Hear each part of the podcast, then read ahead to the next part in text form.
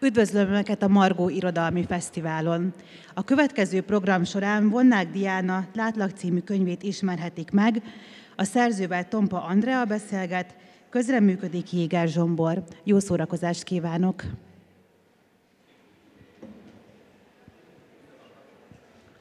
Jó, jó, nap, jó, jó napot kívánok! Ennyire visszhangzik a teremben is, vagy csak itt fönn?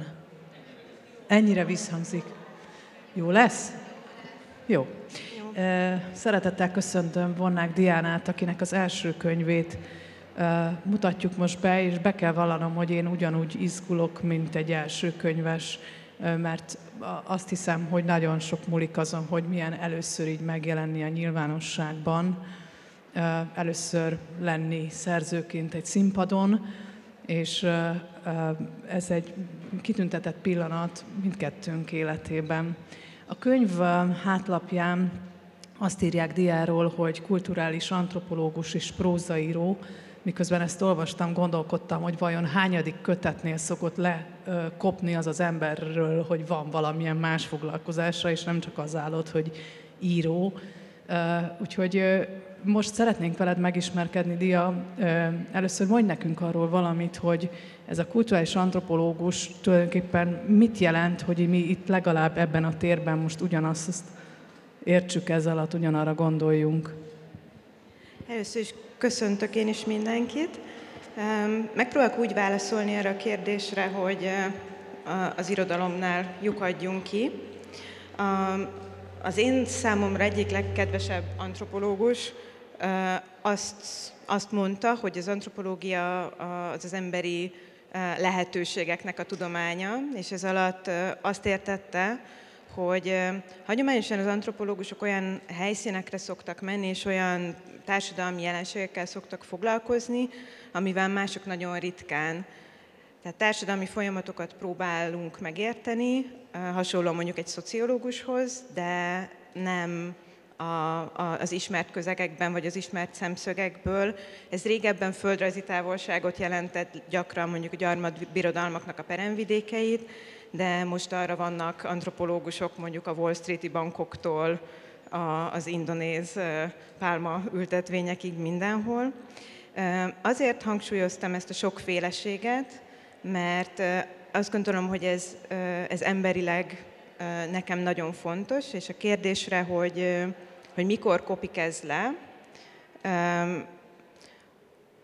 a, nem tudom ugye, hogy mit hoz a jövő, de, de azt tudom, hogy én azért éreztem most fontosnak ezt beemelni a, a profilba, ami rólam olvasható a, a könyvön is, meg bárhol máshol is, mert azt érzem, hogy, hogy ez az a tekintet, tehát az a fajta, um, azt, annak a kérdésnek a fel tevése, hogy hogyan lehet élni, hogyan, hányféle módon lehet hinni valamiben, mit jelent az, hogy család, mit jelent az egy társadalomban, hogy hierarchia, értékek, mi az, hogy becsületsértés.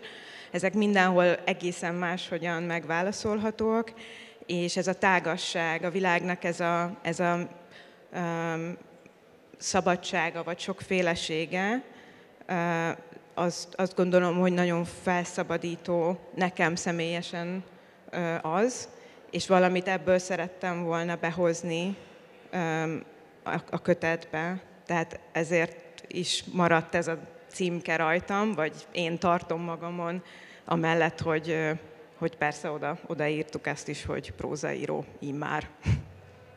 Hát az, hogy hogyan érnek össze ezek a területek, arról remélem, hogy fogunk még beszélni. Azt kérdezném, hogy mivel van egy tudományos előéleted is, milyen, milyen területekkel, milyen témákkal foglalkoztál, hogyha mondanál néhány irányt, ami, ami téged izgatott?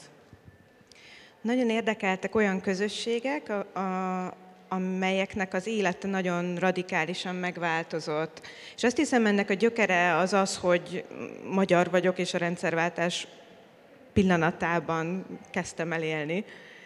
Egy ilyen kisé amnéziás és magának nagyon sokat hazudó és elhallgató társadalomban, és valahogy e, azért kezdtem el szakmai szempontból a volt Szovjetunióval foglalkozni, mert nagyon érdekelt az, hogy, hogy mi történik, ha visszanyúlunk ahhoz az időszakhoz, amiről az új társadalmi berendezkedés azt mondja, hogy, hogy kuka, hogy rossz, és aminek nagyon sokszor csak a, a, az ebből a szemszögből látható elemeit tudjuk, ismerjük, és akkor megszülettünk az a generáció, aki, aki már, már a, a, rendszerváltás után kezdett el tudatára ébredni, és azt éreztem, hogy egyszerűen nem, nem látok rá arra, hogy mi történt, hogy én mibe érkezem meg, és dolgoztam egész más közösségekkel, dolgoztam például tibeti buddhista szerzetes közösségekkel, ahol a,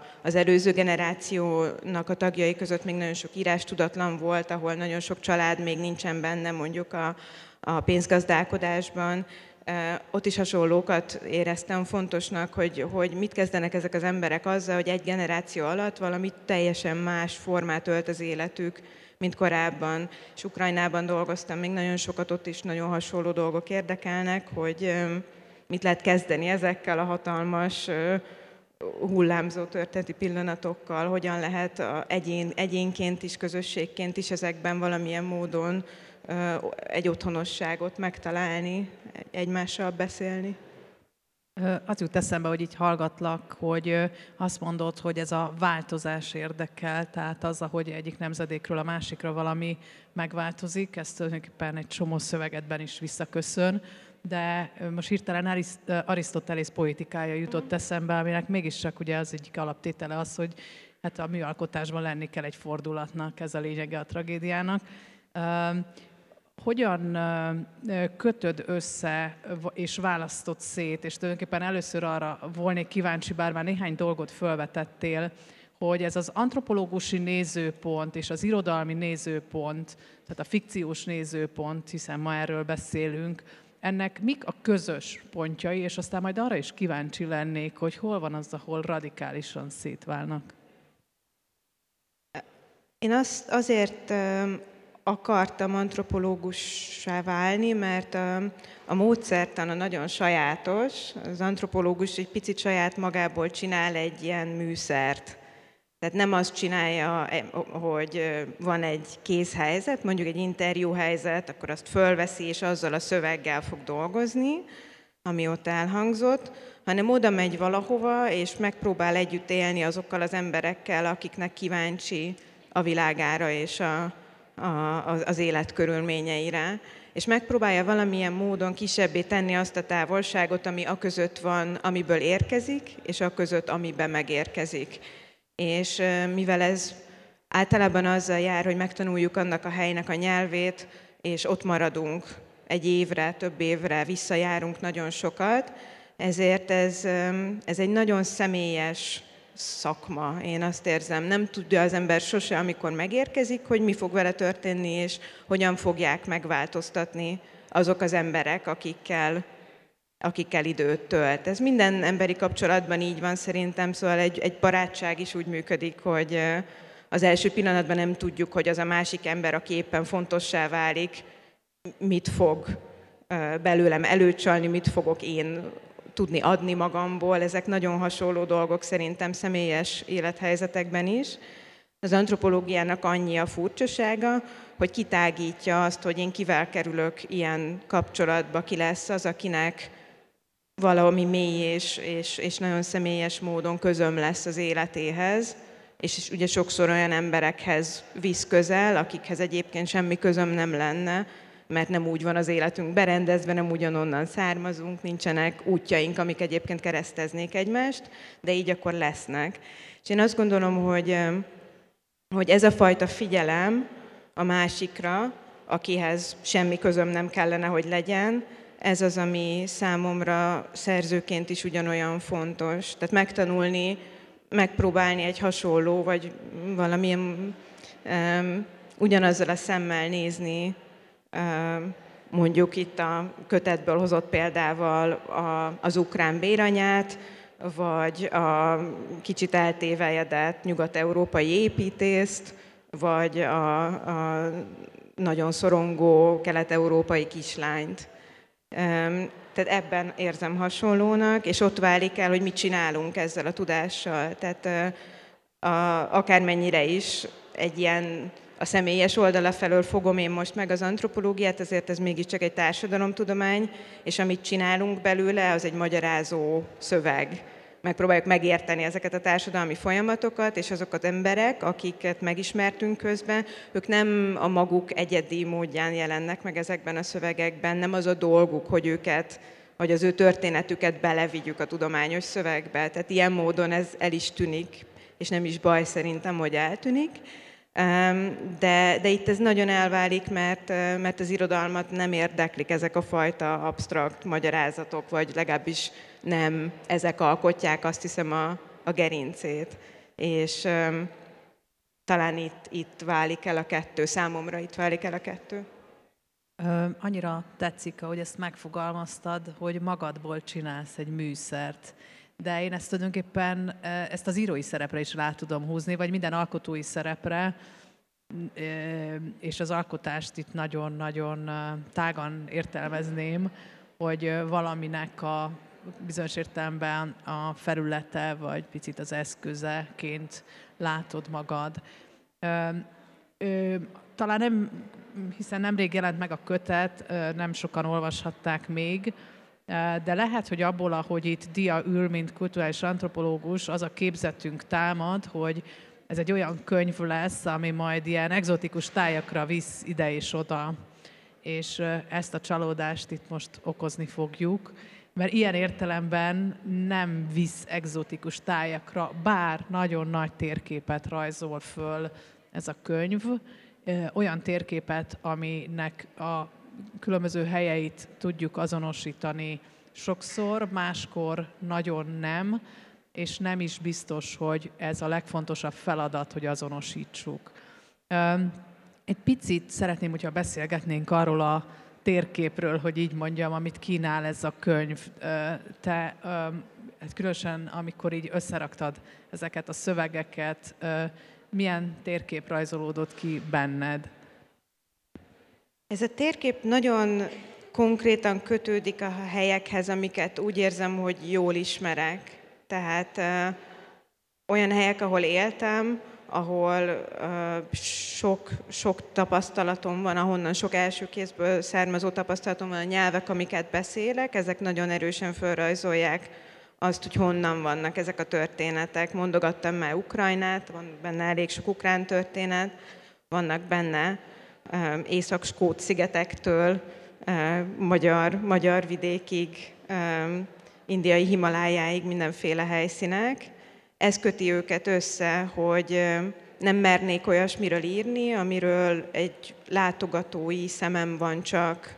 Azt gondolom, hogy nem az az érdekes, nekem nem az az érdekes, hogy megérkezem, és van egy első reakcióm, mert az nagyon sokszor még csak arról is szól inkább, hogy honnan jövök. Tehát a megérkezés egy lassú dolog, és hónapokat, éveket kell valahol lenni ahhoz, hogy az ember elkezdjen valami olyan perspektívát kiépíteni, valami szeme legyen, ami, amivel látni is lehet tényleg valamit a, a nagyon alapvető körvonalakon túl.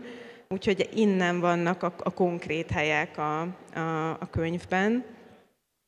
Fontosnak éreztem azt, hogy, hogy hiába tudunk persze ilyen, ilyen hívószavakat beemelni, mint hogy India, hogy ne ezek legyenek dominánsak, ne az exotikum legyen domináns, és pont azért, amit korábban is mondtam, hogy végülis az antropológus, vagy tehát ez a szem, ez az írói figyelem, amit én próbáltam behozni, beemelni ebbe a kötetbe, ez egy picit arról szól, hogy hogy minden legyen ugyanolyan távol. Tehát, hogy ne legyen távolabb a, valami azért, mert azt gondoljuk róla, hogy egzotikus. Az úgy azt a, azt a perspektívát, ami, ami vásárivá vagy furcsává teszi, azt megpróbáltam mindig kihúzni belőle, mert azt gondolom, hogy úgy tárul fel egy hely, hogyha megpróbálom kihámozni abból az elvárás meg előítélet csomagból, amivel általában közelítünk hozzá. Ez nem azért van, mert baj van feltétlenül azzal, hogy előítéleteink vannak, annélkül elég nehéz lenne mozogni a világban,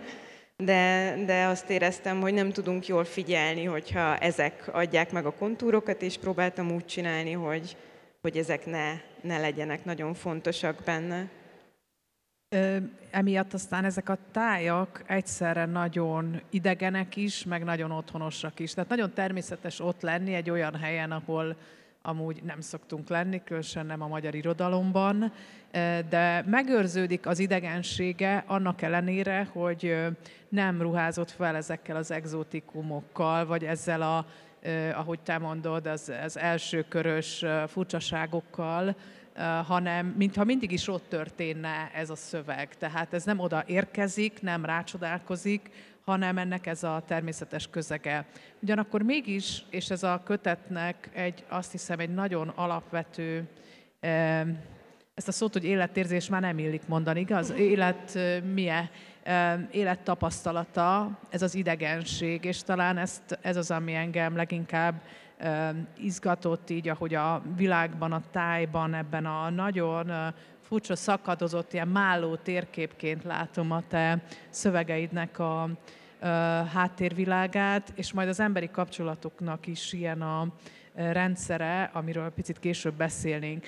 És ezt az idegenséget, ezzel te mennyire, tehát azt, hogy ezt a szót idehozom, ezzel mennyire tudsz összekapcsolódni, mennyire érzed a magadénak?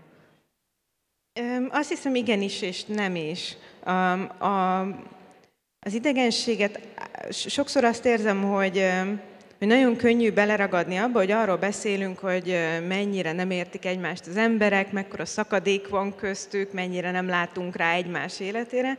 És azt gondolom, hogy amellett, hogy ez, ez sokszor valóban így van, az a baromi izgalmas az emberi viszonyokban, hogy a minden tökéletlenségükkel, meg meg nem értésükkel együtt is mégis mennyi minden működik.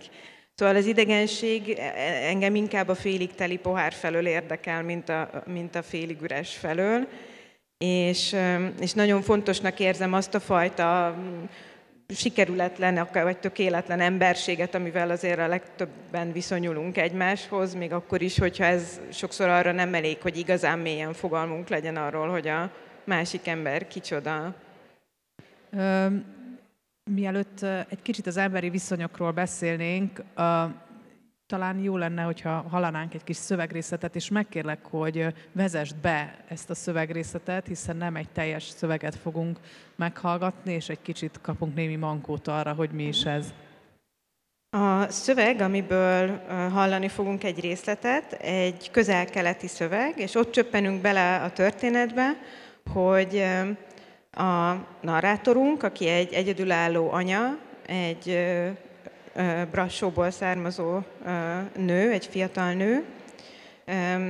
Ő egy hegedű művész, és hát próbál egyedülálló anyaként boldogulni, és viszonya van egy, egy férfival, aki egy nagyon kifejezetten gazdag családból származik, és az egész történet így egy közel-keleti helyszínen játszódik, és a gerincét igazából az adja, hogy az ő ahogyan ő megérkezik ebbe a nagyon gazdag családba, és szembesül a fekete afrikai cseléddel, aki szintén ott van, és aki szintén egy anya, egy, egy gyerekét hátrahagyó anya, a kettőjük között van egy csomó hasonlóság, és van egy csomó különbség.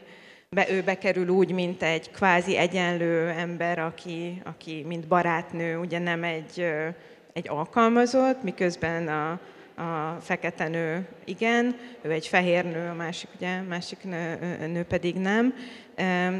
Ugyanakkor hasonló a kiszolgáltatottság mennünk, és a novella igazából arról szól, ahogy ez a nő próbál valamilyen módon kapcsolatot létesíteni ezzel a fekete cseléddel, és nem megy neki, mert nem, nem, nem kap olyan választ, amit szeretne, és hogy hogyan reagál ezekre a helyzetekre, hol van az ő türelmének, vagy a empátiájának, vagy a kíváncsiságának a vége, amikor nem egészen úgy alakul ez a dolog, ahogy ő, ő ezt szeretné. Tehát ez a, itt lépünk bele, azt hiszem, a, a történetbe.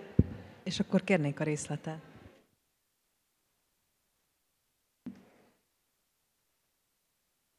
Mintha az árnyékom lennél. Részlet. Két hét elteltével kezdett el fusztrálni, hogy egyetlen meghallgatásra sem segítettek bejutni. Rami időnként bedolgozik az apja cégébe. Az anyja és Dina a maguk útján, mi ketten meg egyedül maradtunk a kongó lakásban. Olyan, mintha az árnyékom lennél. Lola, te meddig maradsz itt? Csak a válladat vonogattad, hogy a szerződésed egy évre szól. Tovább nem tudod, de reméled maradhatsz. Nem mondtad, mire gyűjtesz. A fiadnak kell -e iskolára, lakást veszel, beteg az apád, vagy magadnak kell, mert eleged van a nyomorból. Lassan azt érzem, nincs mit sajnálni rajtad. Nem kértél, hogy ne mondjam meg nekik, hogy az ő legjobb csészéjükből is szól, mikor rajta kaptalak. Még mindig én akartam tőled valamit, de egyre kevésbé értettem, miért erőltetem. A közönyödről kínos ostobaságként perget le minden mondatom, hogy Tomának nincs apja, és a pénz miatt muszáj zeneiskolában tanítanom, de koncertezni akarok. De két hete nem segítenek, pedig megígérték. Otthon mindenki azt mondta, felejtsem el, hogy meg tudok élni. De tényleg senkire nem vagy kíváncsi? Ragályos ez a rossz közérzet. Egyre jobban feszélyez, hogy mintha ott sem lennél sehol, mintha semminek nem tudnál örülni. De nem valami tragédia miatt. Azzal legalább kezdeni lehetne valamit. Minden nap nem lehet nyolc órán át takarítani. Délre már nem tudsz mit újra letörölgetni. Olyankor marad a tévé. Én meg, ha már nem tudom rábírni magam a gyakorlásra, a tetőteraszon alszom. Mire felébredek, vörösre égek. Üresen süvít az idő. Várjuk, hogy hazajöjjenek, és kezdjenek velünk valamit. Egy ilyen napon kaptalak rajta, hogy a nappaliban tévézel, még kávét is főztél magadnak, szelfiztél a legszebb csészéjükkel. Engem is a kardamom illat csalt ki a Rami szobájából, emlékszel. Valamit dadogtál, és megkértelek, hogy maradj, ahol vagy. Hoztam egy másik csészét magamnak. Rami anyja pont aznap mesélte, hogy megkérdezted tőle reggel. Nem baj hogy Rami hozza ágyba nekem a reggeli kávét. Nem fordítva.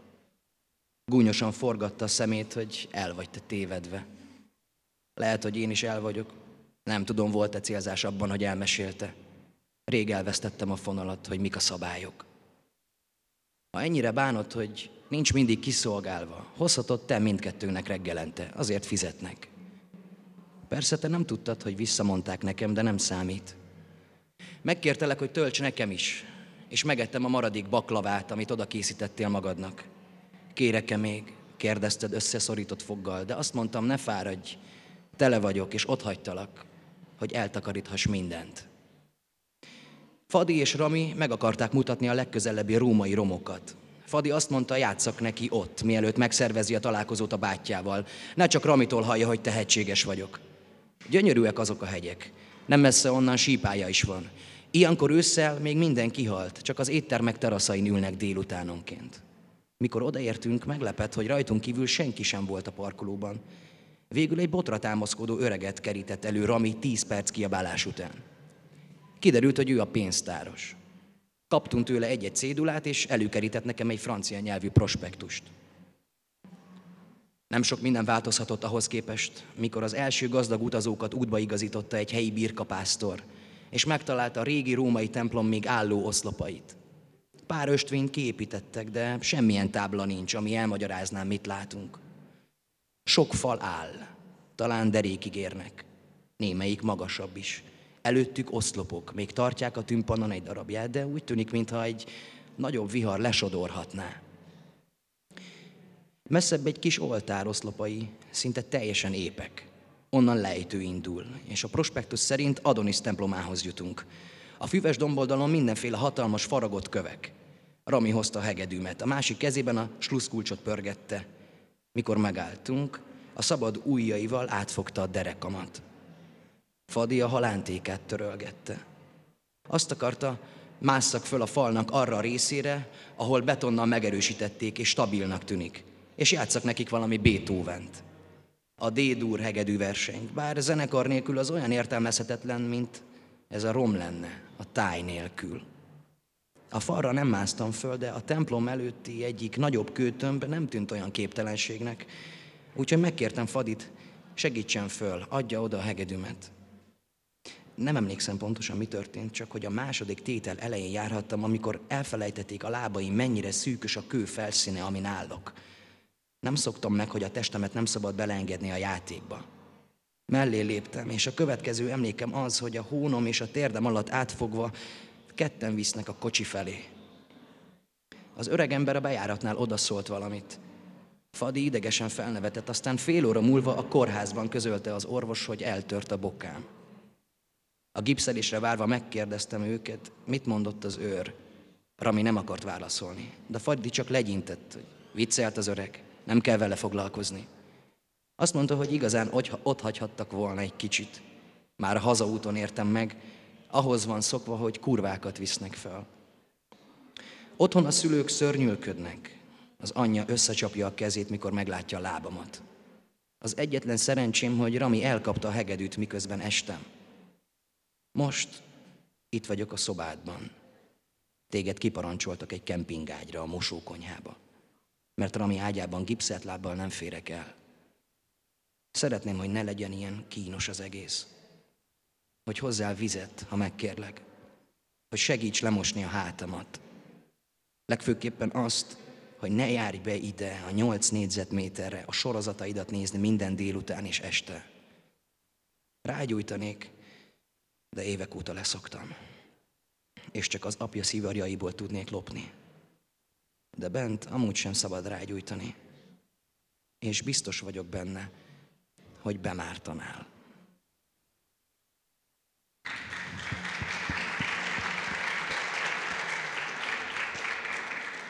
Köszönjük szépen. A kötetnek az a címe, hogy Látlak, és én ezt valahogy egy ilyen nagyon erős ilyen viszonycímnek neveztem magamban, ami nagyon sok irányba nyit. Tehát ez, a, ez valószínűleg nagyon kevés nyelven lehet egyetlen egy szóval elmondani, ez nagy előnye egy címnek. Hogy van ez, a, van ez az összekapcsolódásnak a választása, kényszere, spontaneitása, ez ott, ott mind van. És amikor az előbb arról beszéltünk, hogy mennyire, milyen ez a táj, hogy van ez az idegenség, hogyan látod te, ezekben az emberi kapcsolatokban is valahogy mindig ott van egyfajta összekapcsolódási kényszer is, de valamiféle nehézsége is ennek az összekapcsolódásnak. Tudom, hogy minden kötet cím azért az egy díl a kiadóval is, de mesélj arról, hogy ezt hogy találod meg, vagy találtátok meg ezt a címet, és aztán rákanyarodunk az emberi kapcsolatokra. Sok kört mentünk a szerkesztőmmel, Nagy Boglárkával, nagyon sokat beszélgettünk a címről, és mindenféle absztrakt ötleteink is voltak, meg hosszú, bonyolult ötleteink is voltak, és valahogy az elején nem emlékszem, hogy hogyan jött föl ez a látlak, mint, mint uh, opció. De azt, érez, azt érzem, hogy utána egyszerűen köröket mentünk, uh, és mindig ide lyukadtunk vissza. Nagyon könnyű szerintem, főleg amikor, amikor tájakról beszélünk, vagy, vagy amikor tájaknak köze kezd lenni az emberi érzések, ezek nagyon könnyű olyan címet adni, ami valami béna metafora, vagy, nagyon nyakatekert, összetett szavak, vagy, szóval, hogy azt éreztem, hogy akár merre megyek, e, messzebb megyek valahogy, nem, nem jól tudom az egészet átfogni. És aztán rájöttem, hogy, hogy ami engem a legjobban érdekelt a írás közben, ez a nézőpont. Tehát az, hogy ki vagyok én, amikor beszélek, kit látok, hogyan, mit látok belőle, és, és emiatt a, a látlak, az, az talán a legpontosabb, amit tudok rá. Nincsen neki egy olyan egységes világa, ami, amit könnyű lenne összefoglalni. Nagyon széttartóak ezek a történetek. A másik, amit érzek benne, az az, hogy ezek a szereplők azok, akik néznek, akik látnak másokat, a többi embert, akivel összesodorja őket az élet, vagy akivel egyszerűen a, a családi, baráti ilyen-olyan szálak összekötik őket. De van ennek egy másik rétege is, ami én, mint szerző vagyok, tehát én, mint szerző is azt remélem, hogy látom ezeket az embereket, akik saját maguk is figyelik a, a, a többieket, és azt érzem, hogy, hogy talán ezt a kettő szintet sikerül ennek a címnek, remélem, megragadnia. Azt hiszem nincs is olyan szöveg, amiben úgy volna egyetlen szereplő, hogy nincs egy másik valamilyen, akár teljesen passzív állapotban is ott.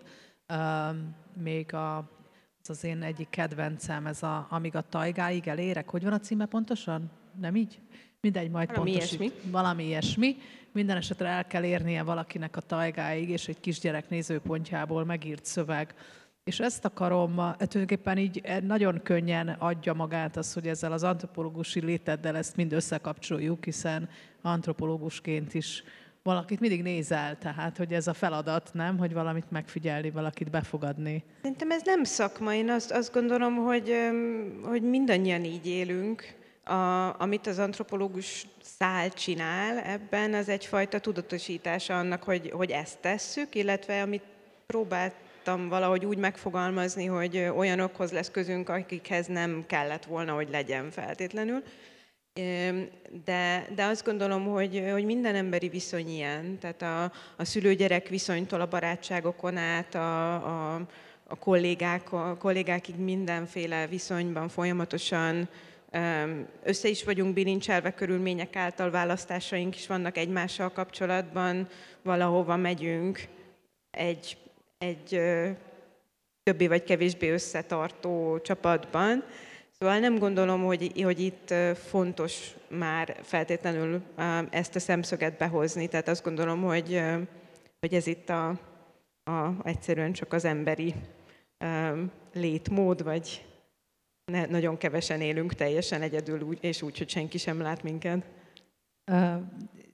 Nagyon izgalmas az, ahogy elindul egy szöveg, és nem tudjuk, hogy ki a, elbeszélője, és valahogy mindig most így erre a beszélgetésre készülve, most már másodszor forgatva a kötetet, hogy van egy ilyen meglepetés ereje, hogy azt hiszem, hogy ez egy női szereplő lesz, és másfél oldal után kiderül, vagy fél oldal után, hogy borostás, hát ritkán van női borostás szereplő, és hogy nagyon sokféle szerep lehetőség van ebben a műfajban, ami a rövid próza majd erről még szeretnélek kérdezni, hogy miért pont rövid próza, de ezekbe a szerepekbe belelépve, és ezeket a játékokat játszva, ez, ez valahogy úgy érzem, hogy pont ezeket az emberi dimenziókat tudja nagyon kinyitni, az, hogy nem egy megválasztott nézőpont van, hanem sok-sok lehetőség, és sok-sok ilyen bujócska lehetőség is van. De van-e olyan szerep, amit azért úgy kockázatosnak érzel, vagy kockázatosabbnak érzel, mint a többit, amivel belelépsz, ne talán az ember azt kérdi magától, hogy biztos-e, hogy van-e nekem ide jogosultságom belépni? Ez egy nagyon fontos kérdés, szerintem etikailag is, meg hát emberileg is, hogy ki, kinek a hangján szabad megpróbálnom szólni. Tehát um, um, a könnyű válasz erre azt hiszem az, hogy a nagyon kiszolgáltatott embereknek a pozíciójába belelépni, az egy kifejezetten speciális fajta felelősség. Tehát ez az, ami, ami azt gondolom, hogy, hogy, nyilvánvaló, hogy, hogy nagyon sok, tehát egy nagyon aknamező. Az, a kötetben ilyen például egy, egy béranyának a, a története, aki éppen hazamegy a nemrég szült testvéréhez, úgyhogy még, még fejé a tejét, de már, már odaadta az örökbefogadó családnak a, az újszülöttet.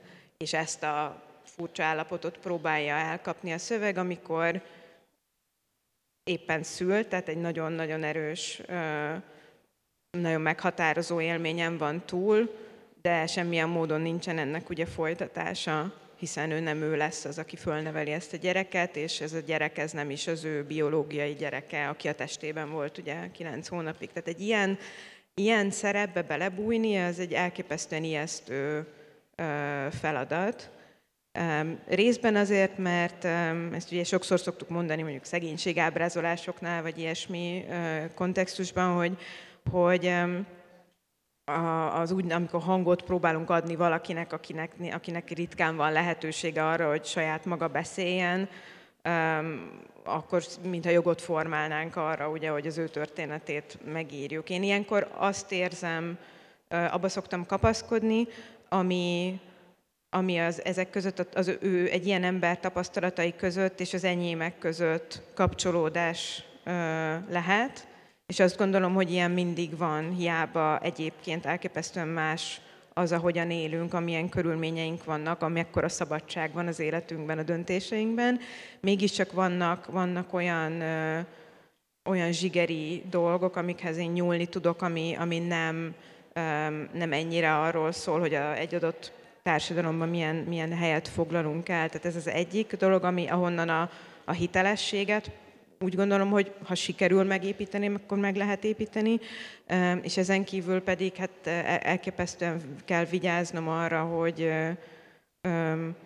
hogy a saját szempontjai szerint tudjam, hogy beszéljen. Azt remélem, hogy, hogy ebben az a hátterem, ami van, az, hogy mégiscsak erre vagyok kiképezve, hogy, hogy figyeljek, és megpróbáljak nem eltorzítani olyan történeteket, amiket másoktól kapok, hogy ez segít. Ez nem jelenti semmi garanciát, nagyon könnyen lehet, hogy én visszaéltem valakinek a, az élményeivel vagy perspektívájával, ez egy olyan kockázat, ami abszolút ül a vállamon, nem meglátjuk majd azt hiszem, hogy ahogy élni kezdenek most a világban ezek a történetek, hogy jól lőttem én be a, ezeket a határaimat, vagy nem.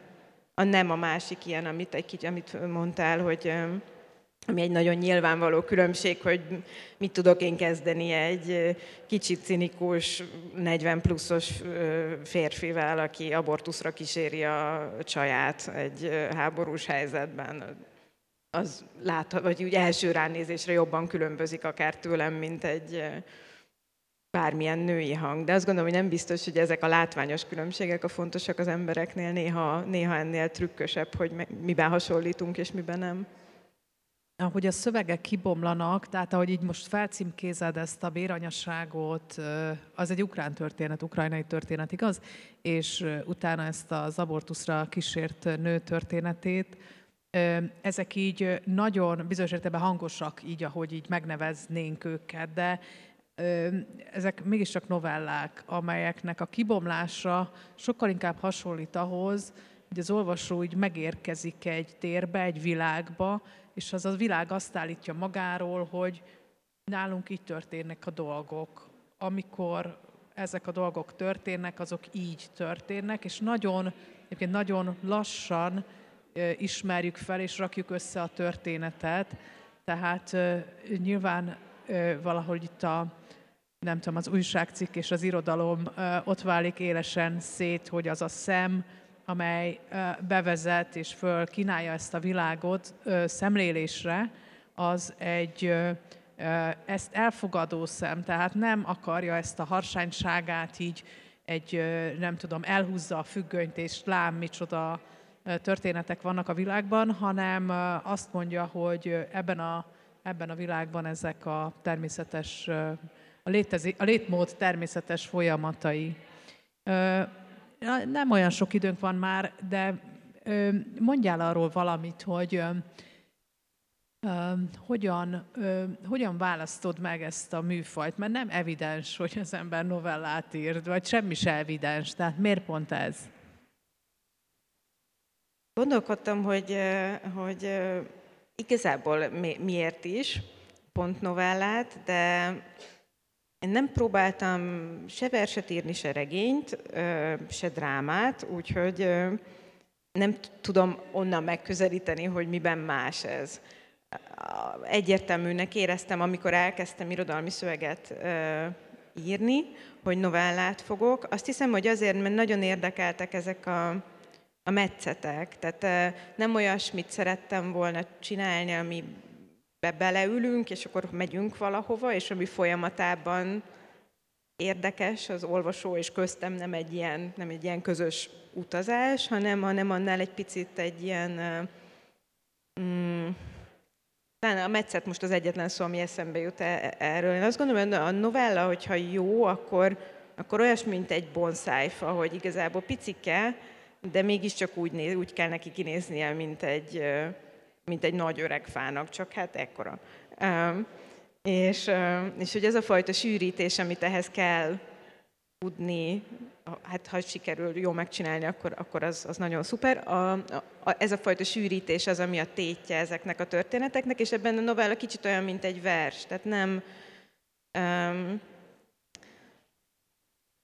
nem, tényleg azt, ezt magamat ismétlem sajnos, de hogy nem, így tudom csak megfogalmazni jól, hogy, hogy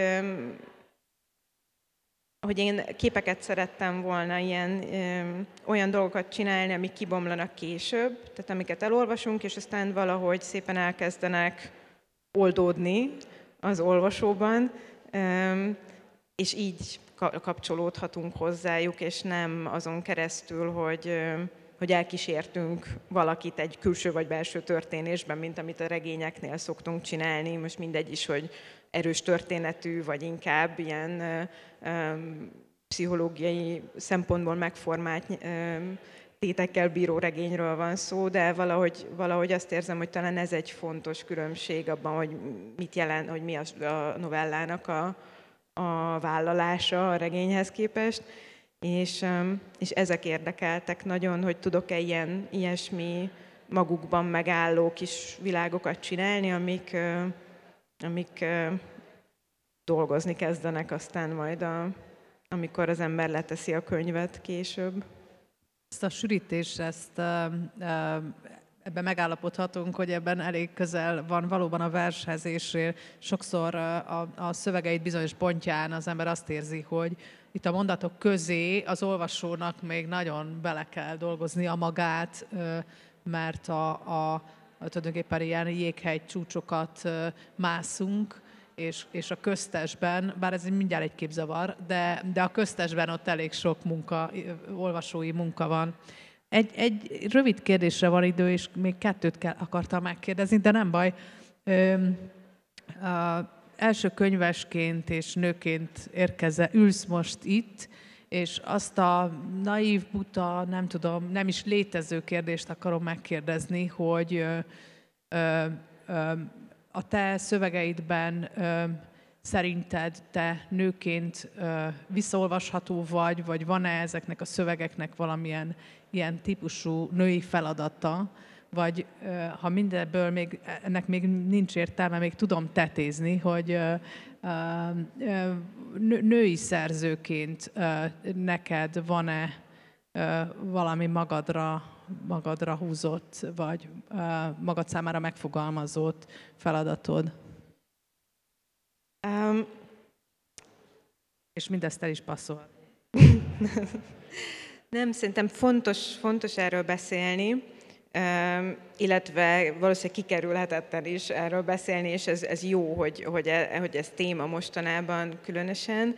Én azt gondolom, hogy sok minden nagyon nyomasztott engem abban, hogy, hogy női szerzőként érkezem meg erre a porondra, ami egy, egy minden javuló tendenciájával együtt is azért egy erősen férfi központú irodalom. Nagyon nyomasztott annak a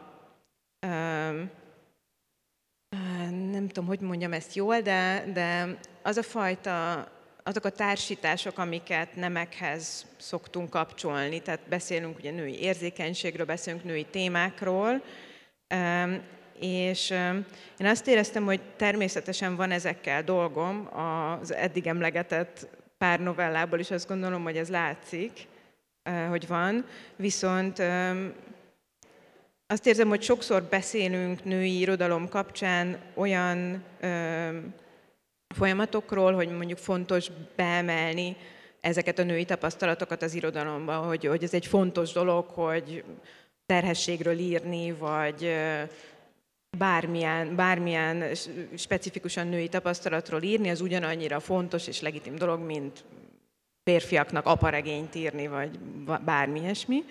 És ez nagyon fontos és nagyon jó, hogy erről beszélünk, de én azt érzem, hogy legalább ennyire fontos nőként nekem azt is mondani, hogy ne, nincsen ezekkel több dolgom azért, mert nő vagyok. Ha nekem,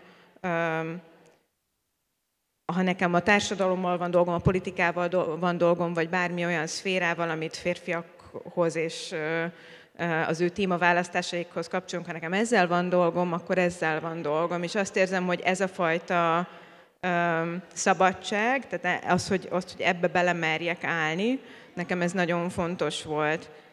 Még egyszer mondom, nem lebecsülve a másik irányú emancipációt, tehát nagyon fontosnak tartom azt, hogy ne legyen szitok szó se a női téma, se a női irodalom, semmi ilyesmi, de azt is ugyanennyire fontosnak érzem, hogy amikor én férfi területre merészkedem, tematikailag, vagy férfi elbeszélőt használok, az is lehessen ugyanennyire természetes, illetve hogy tehessem én ezt a, megtehessem ezt a lépést. Úgyhogy ez szerint jártam el, és ezért aztán öm, elég sok más is van benne, mint szigorú értelemben, és hát amit, amit úgy általában mondjuk női témának szoktunk gondolni, vagy női irodalomnak szoktunk gondolni. Nagyon köszönöm a beszélgetést, és fogadják szeretettel a Nagyon könyvet. köszönöm mindenkinek, hogy itt volt.